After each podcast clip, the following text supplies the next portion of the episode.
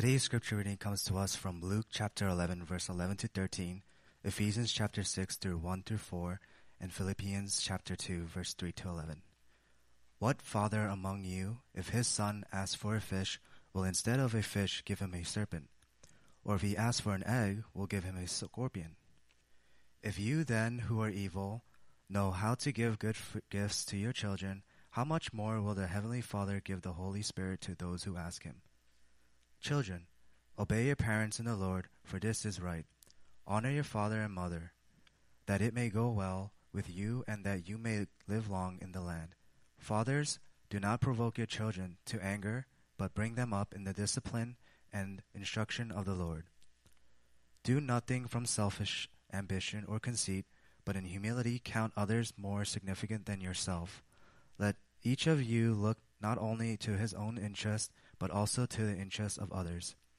Have this mind among yourself, which is yours in Christ Jesus, who, though he was in the form of God, did not count equality with God a thing to be grasped, but emptied himself by taking the form of a servant, being born in the like- likeliness of men, and being found in human form, he humbled himself by becoming obedient to the point of death, even death on a cross. Therefore, God has highly exalted him and bestowed on him the name that is above every name, so that at the name of Jesus every knee should bow, in heaven and on earth and on the earth, and every tongue confess that Jesus Christ is Lord, to the glory of God the Father. This is the word of the Lord. Thanks be to God. Good morning, everyone. Welcome once again to New Creation Fellowship. Let's now bow our heads, asking for the Lord to bless us in His Word. Father, we pray that you will now be with us after six days of trekking and going through the hardships of this life. We now gather by the summoning of your Spirit to sit at your feet. For, Lord, we believe that it's at your feet we are lifted up. It is at your feet we are instructed of truth. It is at your feet we are reminded yet again that we have a Father that we can look up to in a world in which so many have disappointed, so many have betrayed, so many have disqualified themselves. Lord, we are so thankful that we can still look up and not feel so left to ourselves, having to figure life on our own, but that we can look to you with hope and peace, knowing that there is someone who is always for us, someone who always has our back, and someone who will always lead us to the way of truth and peace. And now, Father, we pray that you will bless this message in spite of the one who brings it, for we ask all these things in Jesus' name. Amen and amen. You know, one of my favorite comedians to watch is a comedian by the name of Jim Gaffigan. And if you don't know who he is, you got to check him out. He has a bunch of stuff on YouTube. The guy is absolutely hilarious. The thing that I love about his stand up is that he doesn't reduce his comedy to a depraved or perverse la- uh, level just to get a laugh. I mean, case in point, He's able to take everyday things in life and spin it in such a way to where he becomes hysterical because in one show, he was talking about the realities of the miracle of life, a woman giving birth to pinpoint the stark differences between men and women. Listen to what he said in one of his shows. He says this, my wife did it. She had four babies in our apartment. She's an amazing woman. Really, all women are amazing, and I mean that in a very pandering way. I mean, women are really. A woman can grow a baby inside their body, and then somehow a woman can deliver the baby through their body. And then by some miracle, a woman can feed the baby with their body. And then when you think of the male contribution to life, it's kind of embarrassing, really.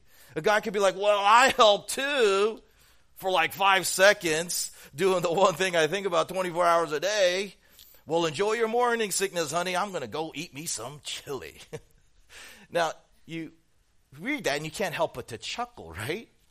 And yet, if you listen more carefully to what he's saying, you'll notice that he's conveying an underlying subtext that is far too often assumed about dads that is far from being funny.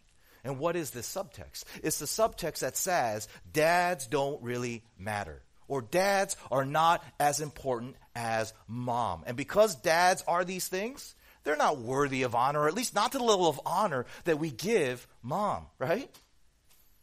Indeed, if you consider some of the cultural trends that differentiate between mom and dad, you see a clear inequality of honor being lived out amongst our parents. Study upon study show that children have a much higher preference of bestowing honor and worth to mom than they do to dad. One research tells us that 75% of the global population, 75%, spend more time and more money on moms than they do their dads.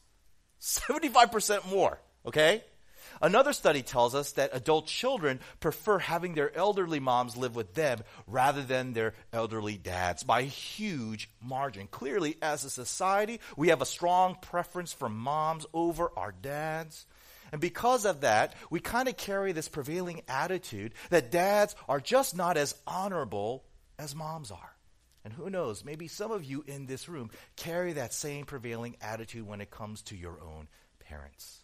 But if that is you, you're going to have to be ready for a shocking discovery because as far as the Bible is concerned, the Bible, excuse me, Bible, I'm having a hard time speaking today. The Bible has a hard time agreeing with that attitude because it has almost the complete opposite. Because as far as the Bible is concerned, it tells us that we are to honor our fathers as much as we honor our mothers. Why? Not because dads intrinsically deserve it because they're just your dads. It's not like, oh, I'm your dad, so you better do it. Rather, because God calls dads to be a certain kind of person, which translates into them doing certain kinds of things that A, mom cannot duplicate, and therefore B, make them worthy of the highest esteem and the highest of honors, which begs the question what exactly is about fatherhood that make fathers so honorable? What is it that dads must be and therefore must do in order for them to merit the honor that the Bible says should be theirs if they do live out this calling? Well, that's the question we're going to consider and answer as we take a look at these three passages of Scripture. And we're going to be informed that a dad becomes honorable when he does these three things according to these three passages of Scripture. Number one, a dad is honorable when he recognizes he's a creator. A dad is honorable when he recognizes he's a creator. Number two, a dad is honorable when he accepts the five truths of mankind. And finally, a dad is honorable when he believes the gospel. So a dad is honorable when he, one, recognizes he's a creator. Number two, when he accepts the five truths of mankind. And finally, when he believes the gospel. Let's jump right in. First, a dad is honorable when he recognizes he's a creator. Now, again, in our culture, dads are not perceived to be as vital or as crucial to the family as mom. After all, it's not men who have to do the heavy lifting of carrying a full body to term in the gut of your stomach. It's not men who have to deal with the pressures of a biological clock ticking away constantly. It's not men who have to sacrifice so much hormonally, physically, emotionally, the way our moms do. In fact, it's not even the dads, the men, who have to be always there with their kids the moment they are born, 24 7, the way moms do. In fact, in our day and age, with the technology we have available, a man could father a child without ever meeting or knowing the mother of his child, right?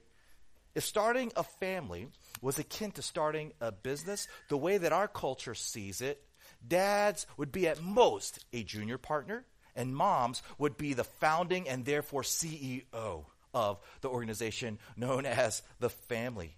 But if you read the Bible, you'll come to discover that it actually has it the other way around, to where dad would be the founding partner and mom would be the junior partner.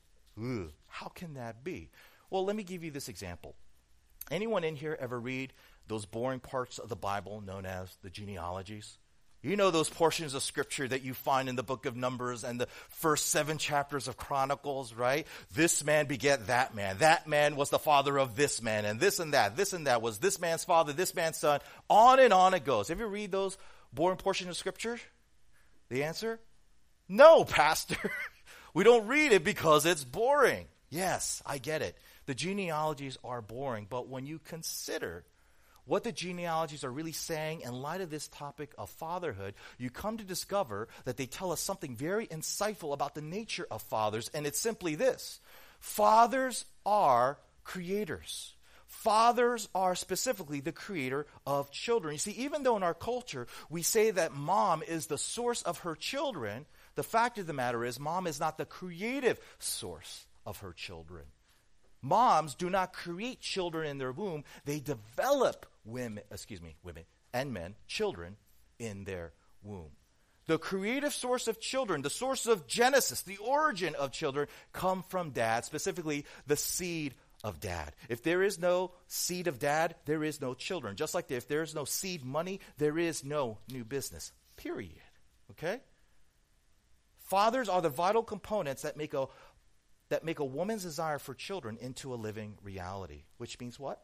Again, fathers are the creator of their kids. They are recognized, as far as the Bible is concerned, as the creator of their little ones. Consider these words from theologian Tony Payne when he writes this quote, To be a father in the biblical worldview is to be a life giver.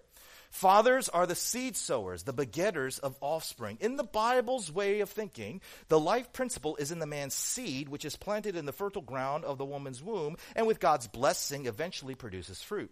Fathers are the source of life to generation after generation of their descendants. They spawn families and clans and tribes. They are life givers. They are creators. Now, depending on who you are, you might find what he's saying here somewhat offensive, as if the Bible and this guy is giving off this scent of a primitive patriarchy as if to imply that men, fathers, are inherently superior to moms, women, thereby justifying, promoting, condoning a sense of inequality of power that would justify, you know, being oppressive towards women and kids. But if that's what you're thinking, you could not be even more wrong. And let me explain with a silly illustration in my home. One of the questions that I'm always asking my kids, as well as her, their mother, is this annoying question because we're very annoyed when we ask it. I always tell my kids every morning, at least twice, before they go to school, hey, who created this mess? Who created this mess? Who made this? Who created this? Hmm? Who created this mess over here? Right? Mom's always saying it too. now, what are we asking our children when we say, Who created this? We're asking who's responsible, right? For to create is to be responsible, which means when the Bible is harping on this idea that fathers are creators of their children, that's not an indirect, uh, passive aggressive way of saying that men, fathers, are superior to women. Rather, that's the Bible's way of warning fathers that they are ultimately responsible for their kids. Now, notice what I didn't say. I didn't say fathers are solely responsible for their kids, but fathers are ultimately responsible for their kids. And what I mean by that is fathers have a level of responsibility to their children that even mom cannot meet. Okay? Because if that was true, if it was true that mom could meet the full responsibilities that a father has to his kids, that would mean that the absence of fathers would be pretty much negligible to the well being of the overall stability of kids, right? But study after study tells us that that is simply not the case. Consider these stats from the National Fatherhood Initiative, a nonpartisan nonprofit organization based in D.C. According to them, after decades of study, okay, children who go, grow up in a fatherless home are four times more likely to live in poverty, more likely to suffer emotional and behavioral problems, two times greater risk of infant mortality, more likely to go to prison, more likely to commit a crime, seven times more likely to become pregnant or get someone pregnant as a teen, more likely to face abuse and neglect, more likely to abuse drugs and alcohol, two times more likely to suffer obesity, two times more likely to drop out of high school. These statistics are so irrefutable that family experts on both sides of the political spectrum are unanimous when they talk about this. This is not just the conservative Republicans saying this. These are even the liberal Democrats saying the exact same thing. Our former president, President Obama, said some very moving words at a State of the Union address a couple years back talking about these very stats. It doesn't matter who you are, what ideology you embrace. This is so obvious that there is a nationwide fatherhood crisis, according to family experts. I mean, just consider these words from sociology professor at Rutgers, David Popenoe. Uh, he says this, quote, in his book, Life Without Father Fathers are far more than just second adults in the home. Involved fathers, especially biological fathers, bring positive benefits to their children that no other person is as likely to bring. They provide protection and economic support and male role models. They have a parenting style that is significantly different from that of a mother, and that difference is important in healthy child development. Fathers have a unique role in the family by being ultimately responsible for their children. That's what it means for dad to be the creator. Now, all of this begs the question what exactly does it mean, practically speaking, that a father is ultimately responsible? What does that convey in our day to day lives? Well, to answer that question, we need to consider the first passage for today, Luke chapter 11, We're starting in verse 11, we read, what father, by the way, this is Jesus talking, what father among you, if his son asks for a fish, will instead of a fish give him a serpent? Or if he asks for an egg, will give him a scorpion? If you then, who are evil, know how to give good gifts to your children, how much more will the Heavenly Father give the Holy Spirit to those who ask him? Here, Jesus is picturing a somewhat ridiculous scenario, a made up scenario, where you have a father who is being hurtful to his child rather than being helpful to his child. To where instead of giving a fish, he gives a snake. Instead of giving an egg, he gives a scorpion. And when most people read these words of Christ, they tend to interpret these verses as if this made up father Jesus is creating is just so maliciously evil to where he's purposely and intentionally trying to harm his child on purpose because he's just that messed up. But that's not necessarily the case. For consider these words from pastor scholar Tom Constable in his commentary on this very verse. He says this A snake can look like a fish. And scorpions sometimes breed in eggs. Scorpions are known to pierce an egg and eat what is inside and then use the shell as their home. A small white scorpion with its tail folded up would look like a small egg. Interesting. Interesting. You know why?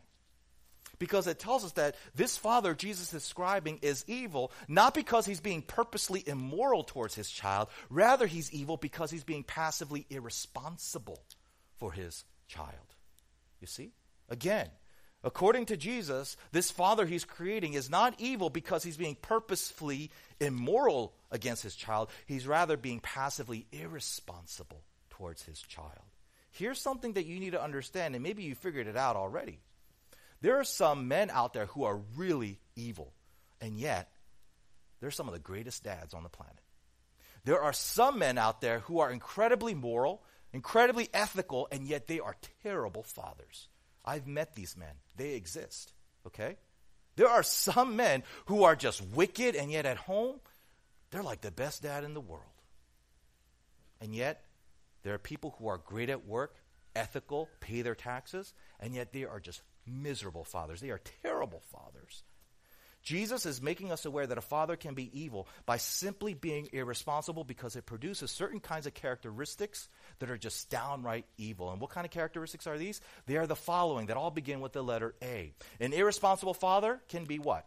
Abandoning. And when I say abandoning, I don't just literally mean he just leaves the home. He could just not be functionally home all the time, always at work, always doing these things, always hanging out with his friends, never around physically. He's functionally abandoned the home, right? A father can be irresponsible if he's abusive, which tends to be the case for most fathers who are not self controlled. They don't have the self control, the self discipline to deal with them themselves, and so they just instinctively respond without thinking to where they lash out in anger, physically, emotionally, spiritually. A third way a father can be irresponsible by, is by being absent minded. Where this is the father who can be physically at home, but relationally he's absent. He's always on his phone, he's always on his laptop, right? He's always thinking about the next meeting next week. He's always thinking about his next outing with his friends. He's there, but he's not really there. Another way a father can be irresponsible is by being apathetic. That is, he has no pathos for his kids, no passion. He doesn't care about their desires, their fears, their worries, their dreams. He doesn't even know what their hobbies are. He doesn't have any idea of the things going on in the day to day lives of their kids. He has no desire for it, right? He's like an android. And another way a father can be irresponsible is that he's on autopilot. This is the zombie dad. You know what the zombie dad is? This is the zombie dad who only meets the physical needs of his kids, right? He makes sure they have food, they have clothing, they have a roof over their head. That's it. That's not bare minimum for them. That's the maximum for them as a role. That's what they think is what it means to be a dad, right? Because it's all autopilot. It's all by instinct. It's all by what they feel as the immediate need. But they don't go beyond the needs that are deeper for their children, okay? This is the condition of so many dads in our society today. And because of that, it just shows that not only are they irresponsible, but they're negating the fact that they are creators with responsibility for their kids. And because of so, these dads are not worthy of honor. But conversely, it tells us that when a father is the exact opposite of these things, to where he is responsible, that means he is a father who is worthy of honor because he's a father who recognizes he's a creator. Characteristics such as the following He's a father who remains, he's present. He doesn't just butt out the moment mom comes home, he doesn't leave for work volunteer for those extra hours that no one else wants to do so he can get away from it. He's there, he's present, and he remains. He's disciplining with his kids, but he disciplines not out of instinctive anger, but with real patience. And he ponders and he thinks about how he should respond. He's present minded to where when he's there, he really is there. The phone is off, the computer is put away, and his mind is not even thinking about work. He's compassionate, right? He has pathos for his kids. He wants to know what makes their kids laugh, what makes them scared, what makes them excited. He knows the 411 when it comes to his kids. And finally, he's adjusting. He's adjusting. You know what that means? He is always keeping up to date to the evolving needs of his kids. One year the kids are into Dora, the next year they're into Beyblades, right? What? What is that? That's an adjusting father. A father who recognizes where one year his daughter is this beautiful little girl, and then the next year his daughter has to have certain discussions about their changing body. A father is always reading, he's always watching, he's always listening, he's always talking to other people. He's adjusting himself to the evolving needs. These are the characteristics of a responsible father because these are the characteristics of a father who recognizes he's a creator and therefore, when he lives out these characteristics, he is worthy of honor. Worthy of honor. Now, at this point, some of you in here, maybe your mom, you mothers especially, are thinking to yourself, wait a minute um, why are you talking as if these are unique characteristics of fathers? Because after all, moms can be this way, both the good and the bad. Moms can be abusive, they can be absent minded, and moms can also be compassionate. They can be adjusting as they always tend to be. So, why am I portraying these as unique fatherhood characteristics when motherhood embodies these characteristics as well? Great question. Leads me to my next point. A dad is honorable when he accepts the five truths of mankind. It is true that a father is not the only one who can bless their family with responsible parenting. Moms can be, and most are, they are the ones who are dis- disciplining their kids with patience and kindness. They are the ones who are compassionate. They are the one who is present minded. And yes, we also see, sadly, some moms can be abusive. They can be absent minded. They can be apathetic. Okay? And so the question that we're left with is what is it about fatherhood that sets it apart from motherhood when it seems that both these blessings and curses of parenting can be both attributed to mom and dad? Well, to answer that question, let's consider the second passage for today, Ephesians 6, starting in verse 1. It reads Children, obey your parents in the Lord, for this is right.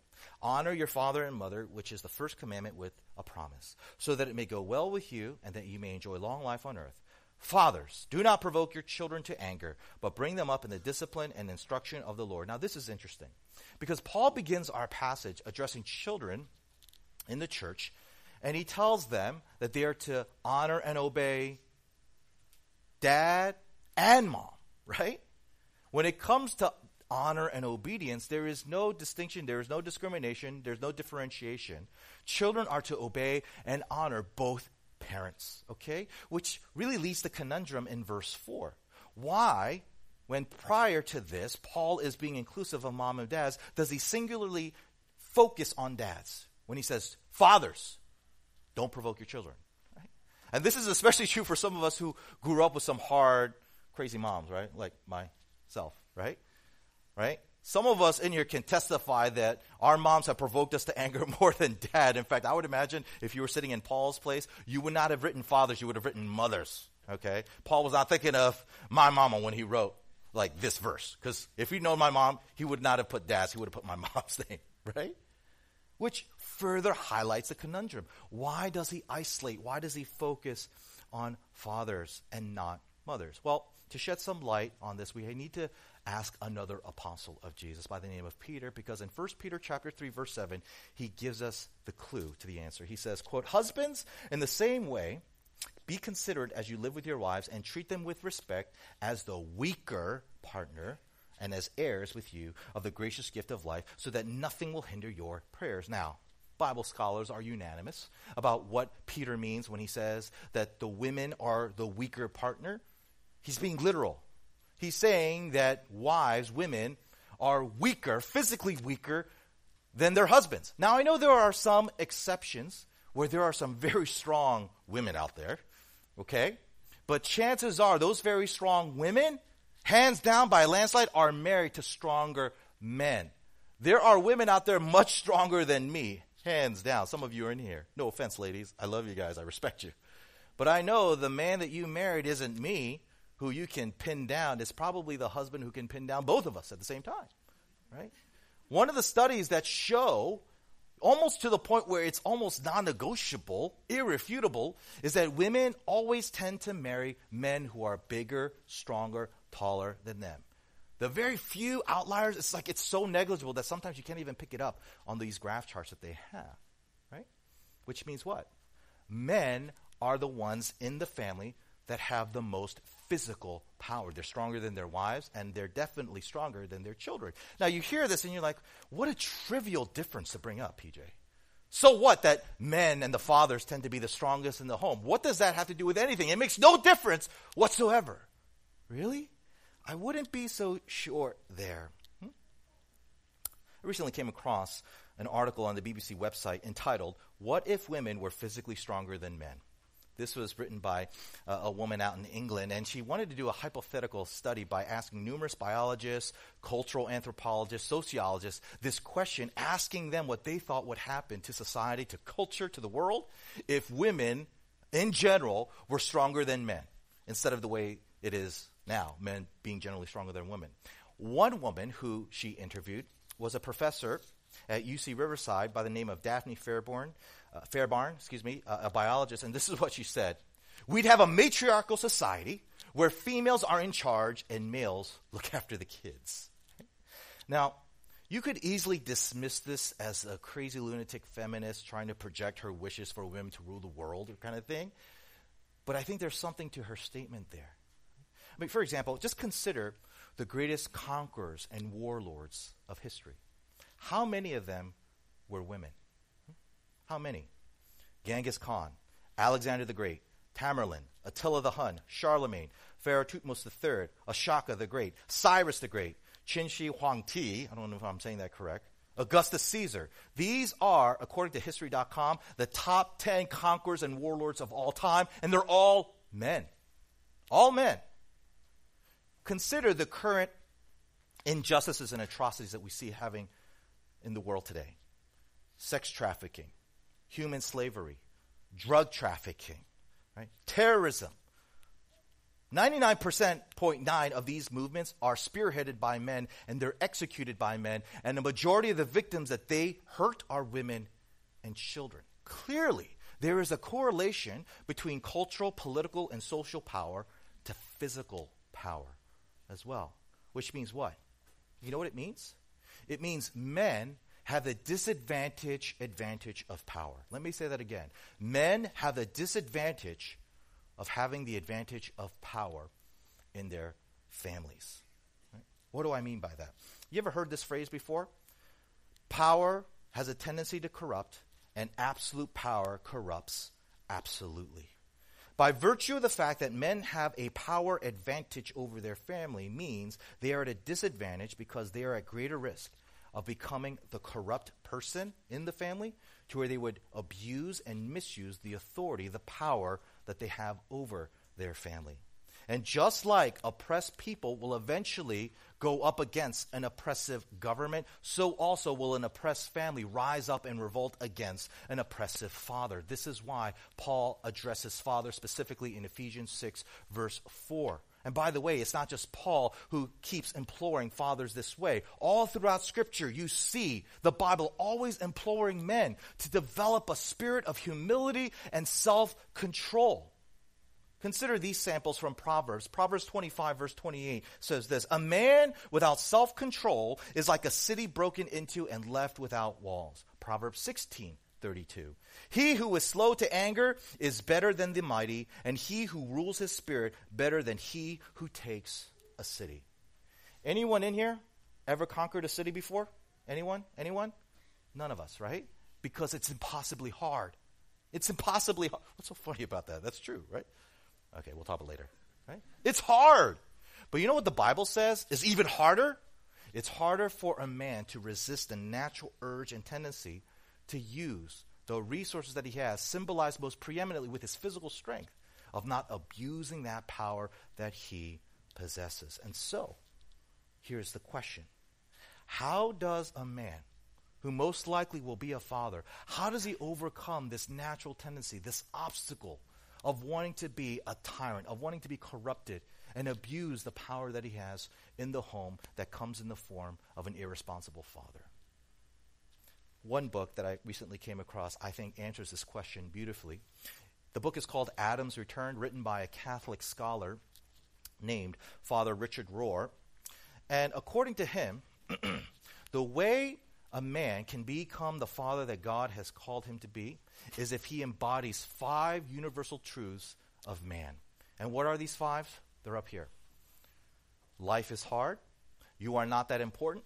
Your life is not about you. You are not in control. And finally, you are going to die. Father Rohr spent decades studying different cultures all over the world as well as cultures that no longer exist. And he focused on cultures that have male initiation rites. Okay? We have male initiation rites too, right? When a kid turns 16, he goes through the initiation rite of getting his first car. When he turns 21, yes, his boys take him out, right? For a drink. When he gets married or when he's engaged, the boys take him out right before the wedding for a guy's night out. Like there are these initiations, there's these rituals. And he studied hundreds of them. And he found a pattern that the males in society who are stable psychologically and therefore translates into having a stable, happy home exhibited these five characteristics, these five truths that they not only believed, but practically lived out in their life. After years, he noticed that these were the kinds of characteristics that men would do in order to become the fathers that the Bible says they are to be. Okay? Now, notice these five things you'll notice that corrupt people of power use their power to make sure that they never have to live out these truths, right? Don't corrupt politicians, don't corrupt dictators. Live life so that their life is not hard, to where they can see themselves as the most important, so that they could say that life is about them and everyone around them should recognize that. Don't they use their corrupt power to make sure they not only control their life, but everyone else's life? Don't they use their power to make sure they can distance their own death, even if it means requiring the death of other people in order to enhance it? A corrupt person of power will live in denial of these things. And because that is so, when a father lives out these five truths by believing in it, embracing it, and living it out, he has more potency and influence than mom does. Why? Because remember, these are the five truths of mankind. These are not the five truths of men. These are the five truths of mankind, meaning every person needs to live this out as if it is true, because it is true. Men, women, and children. In fact, you could argue that children today need to learn these truths and live it out as soon as possible. Because just consider some of the crazy things kids do today, all the deviancy that they do all of the crazy nonsense that they're always doing bullying, eating laundry pods. Have you heard about this? Kids were eating laundry pods and putting it on YouTube, right? Or eating ramen out of a dirty toilet. I've seen this. Well, I haven't seen it, but I, I saw memes of this. Right? If you look at all the crazy, stupid things kids do, you could tie it back to one or all of these five truths being lived out in denial of these kids. Kids today act like life shouldn't be hard. Life should be easy, man. Oh, why is it so hard? I am that important. Why aren't you liking my Instagram, my Facebook? My life is about me, right? Social media. I am in control of my life. Don't tell me I, am against the man. And so many kids act like they're never going to die, right? Jumping off of a 30 foot, uh, what is it? They, they climb these buildings, filming themselves, Children today, more than ever, need to learn these truths of mankind. And you know what that means? they need a teacher. They need someone who can teach them these things. And not just any teacher, but someone who has some credibility, some authoritativeness, some experience. Okay? To be able to say, I know what it's like to live out these truths. And there is no one, the Bible says, who is better equipped to do that than dad. Why? Because as I said before, dads are the ones who have the greatest hindrance of living out these truths because they have the power. It takes a lot of humility. It takes a lot of struggle, which means dads are the ones who are most prone to fail in living out these truths, which means a father who eventually lives out these truths is a father who is willing to keep trying no matter how much they failed. You see? Back in 1990, um, Michael Jordan, who is, without question, the greatest of all time, who went to the greatest school ever, UNC Chapel Hill. Can I get an amen? Amen. amen. Back in 1990, he came out with a commercial for Nike where he's um, coming out of his limo, going into the stadium, and you hear his voice. And he said these words I've missed more than 9,000 shots in my career. I have lost almost 300 games. 25 times I've been trusted to take the game winning shot and missed. I have failed over and over again in my life. And that is why I succeed. The greatest success stories are failures who would not give up. Okay? And if fathers are the ones who are most prone to fail in living out those five truths, and yet they succeed in living them out, you know what that makes them? It makes them the best teachers of children. Because you know what? Children are going to fail in living out that truth. They're all going to fail in believing those five truths which means they need someone who can speak from experience, who can speak with authority of what it's like to fail and still to overcome. They need to have a teacher when they say to them, You can do it, and actually be someone who speaks from experience of what it's like to not be able to do it. A child is able to live out these five truths when they have a cheerleader, when they have a coach who can tell them, even if you messed up, get up, do it again. You can do it because look at me. If I can do it, son, if I can do it, daughter, you can do it too. A father who fails and yet keeps going, keeps going, keeps going to where eventually he becomes these five things is a gracious, compassionate father. Not a judge, not an iron fisted dad, not a control freak, not a fearsome man who uses threats and guilt and shame to get his kids to mature, but showers their kids with love and acceptance and yet hope even when their children fail, and still tells them, You can do it. That is a father who is honorable. That is a father who lives out the calling that God has called them to do. And that is how a father lives out these five characteristics to where children will thrive. Now, at this point, a lot of you dads are hearing this. A lot of you men who soon to hope to be dads one day are hearing this, and you're thinking, this is not good, PJ. Because I'm hearing this and I am not encouraged because I look at the, can we have those five things of life again? Um, this is, this is me all the time. Every time I wake up in the morning, this is what I'm sighing in my head. Oh, my life is so hard. Why am I not more important? Why don't people recognize that my life is about me? Why am I not more in control of my job? Why am I not in control of my circumstances? How many of us realize we get snippets of our mortality? I get it all the time every time I look in the mirror. See this bald spot here? I'm going to die because my follicles are dying. You hear this and you're like, this is not good, PJ. This is not good, Pastor. Because not only am I failing this now, I don't see how I can overcome it. Can you help? I'll try. Let's go to the final point. A dad is honorable when he believes in the gospel. Philippians chapter 2, our last passage for today, starting in verse 3. Do nothing from selfish ambition or conceit, but in humility count others more significant than yourselves. Let each of you look not only to his own interest, but also to the interest of others. Having this mind among yourself, which is yours in Christ Jesus, who, though he was in the form of God, did not count equality with God a thing to be grasped, but emptied himself by taking the form of a servant, being born in the likeness of men, and being found in human form, he humbled himself by becoming obedient to the point of death, even death on a cross. Therefore, God has highly exalted him and bestowed on him the name that is above every name, so that at the name of Jesus every knee should bow in heaven and on earth and under the earth, and every tongue confess that Jesus Christ is Lord to the glory of God the Father. Hmm. Here, Paul describes the work of Jesus when God came into the world as Jesus Christ so that he could pay the full penalty of human sin. And notice the way Paul describes what Jesus is doing throughout his human life. What does he do? Well, Paul says he did not count equality with God something to be grasped, which means Jesus didn't cling to his rights to where he promoted himself for who he had the right to do. Hey, I'm God, everyone. He never said that, which means what? He never went around telling people how important he really was. Right?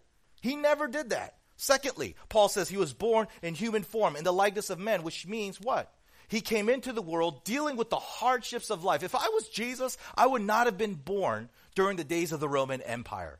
I would have been born now, right? Where there's internet, where there's running water, right? He was born at a time where it was very hard to live it, and he embraced it. Thirdly, Paul tells us Jesus took on the form of a slave, which meant what? He had no control over his life. What kind of control does a slave have over his life? Nothing. And because he was a slave, it tells us something else. His life was not about him. Haven't you ever heard Jesus saying over and over in the Gospels, I did not come to do my will, I've come to do my Father's will. This is not a man who's determining for himself what his life is all about. And then finally, he lived his life, Paul says, being obedient to the point of death, even death on a cross. This is a man who knew he was going to die. In fact, he lived his whole life with the awareness that he was going to die. Here you have Jesus Christ living out perfectly those five truths of mankind. Jesus perfectly living out these five truths of what it means to truly be a man. This is Jesus, the second person of the Trinity, King of kings, Lord of lords, the all powerful one, didn't use his power to where he would become a corrupt king. He relinquished his power so that he could live out these five truths. Why? Why would he do these things? Why would he do that? Dad, he did that so that you, fathers, I mean, anyone, but especially you, fathers, when you fail to live out those five truths, he could say, and he could say with authority, get up, do it again. The reason why God came into the world as Jesus Christ to do what he did, to live that perfect life, embodying these five truths, is so that you, Dad, when you mess up when you sometimes forget that your life is going to die one day, when you sometimes forget that your life is not about you, right? He'll come at you and be like, do it again. And the reason why he can do that is for two reasons. Reason number one, he's forgiven you of your sins, including your failure, which means when you fail, he could say, that's it, you're done, it's over for you, get out of my face. But he doesn't. What does he say? I've forgiven you, I've covered over this failure with my blood on the cross, so get up, do it again. You're not disqualified. It's not over for you. Get up, do it again. That's the first reason. The second reason is to show you that he understands, Dad. He understands how hard it is to live out these five things. But here's the thing He never failed like you have, or like you will, like I have, and like I will. Now, that's not to discourage you, that's to remind you this is God, okay? And because he's God, he knows you better than you know yourself. He's your creator, right? Which means when he says, get up, you can do it because of what I've done for you on the cross, that should carry more weight. That should carry more authority when you say to yourself, I can't do this. I, I, I, messed up. I'm just a terrible father. I'll never be able to get over this. My kids will never be able to forgive me. I'm done. Jesus will say, No. Get up. Do it again. I am God, you are not. When I say you can do it, you will do it. That's another thing that you need to remember, fathers. You see, the way we become the fathers that God has called us to be is simply believing the gospel. Believing the gospel, the power that the gospel has in your life. But the question is, fathers, do you believe this gospel? Do you really live it out? Is it evidenced by the fact that you're always on your knees in prayer, that you're always saturating yourself with scripture, that you're surrounding yourself with men who've gone ahead of you in fatherhood, and you're asking, help me? Are you even in a mindset where you're even thinking that way when it comes to your role as fathering your kids? It all begins with believing the gospel.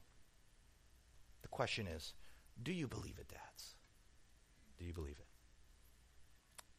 Couple next steps before we end today's message.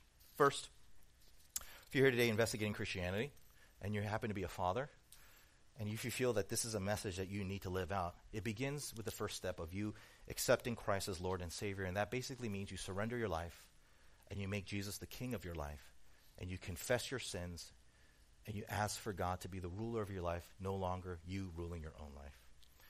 Secondly, we're going to switch it up. Can we go to number three? Men. Brothers, fathers, this is what you need to do. You need to take a more proactive stance. Instead of acting all helpless and so unsure and so insecure, you need to take this thing by the, by the horns and just really say, I need to grow up as a dad. Right? All of you are capable, as grown men, to do what needs to be done in other categories of life, whether it's in your recreation, whether it's in your work life. You need to start doing this in your fatherhood life, right? Take some time, gather some men in the church, read some good books. These are some books that I felt have benefited the me a lot. Fatherhood by Tony Payne, What Kids Need Most in Dad by Tim Hansel, Shepherding a Child's Heart by Tedd Tripp, Effective Parenting in a Defective World by Chip Ingram, Families Where Grace is in Place by Jeff Van Vonderen. What an interesting name. Take some time, read it now. If you're single and you happen to have a girlfriend or you hope to have a girlfriend one day and you want to be a daddy, read those books now. And if you're done, come, I'll give you more. I have a lot more. Let's end it with number two. Wives, please pray for your husbands. Please pray for your dads of your kids. Okay? In fact, we're going to do that now in just a moment. And sisters, single ladies, pray for the brothers of this fellowship because we covet your prayers. Unless we have your support in prayer, we are utterly hopeless. Do you see? We are utterly hopeless unless you are praying for us. Okay? And so at this time, let's just take 30 seconds to just pray. Wives, pray for your husbands, pray for your babies. Sisters, pray for the brothers in this room who are not married yet.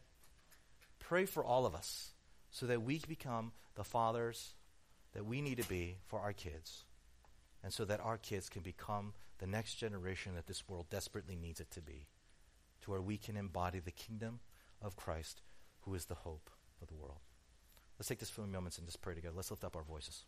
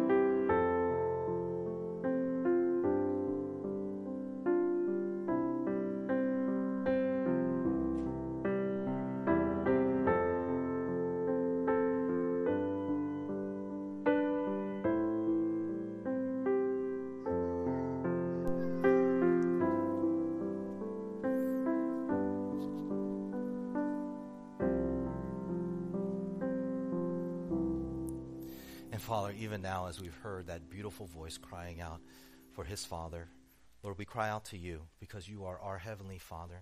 and you have given to us the means and the grace to be able to become the men and the fathers that you've called us to be.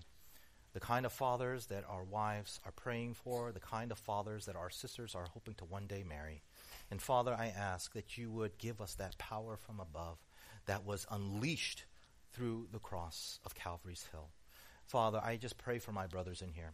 I pray for them, especially in seasons where they feel so defeated, so discouraged, so disqualified because of the fact that they are not living out to the potential that you have enabled them to live out by the blood of Jesus.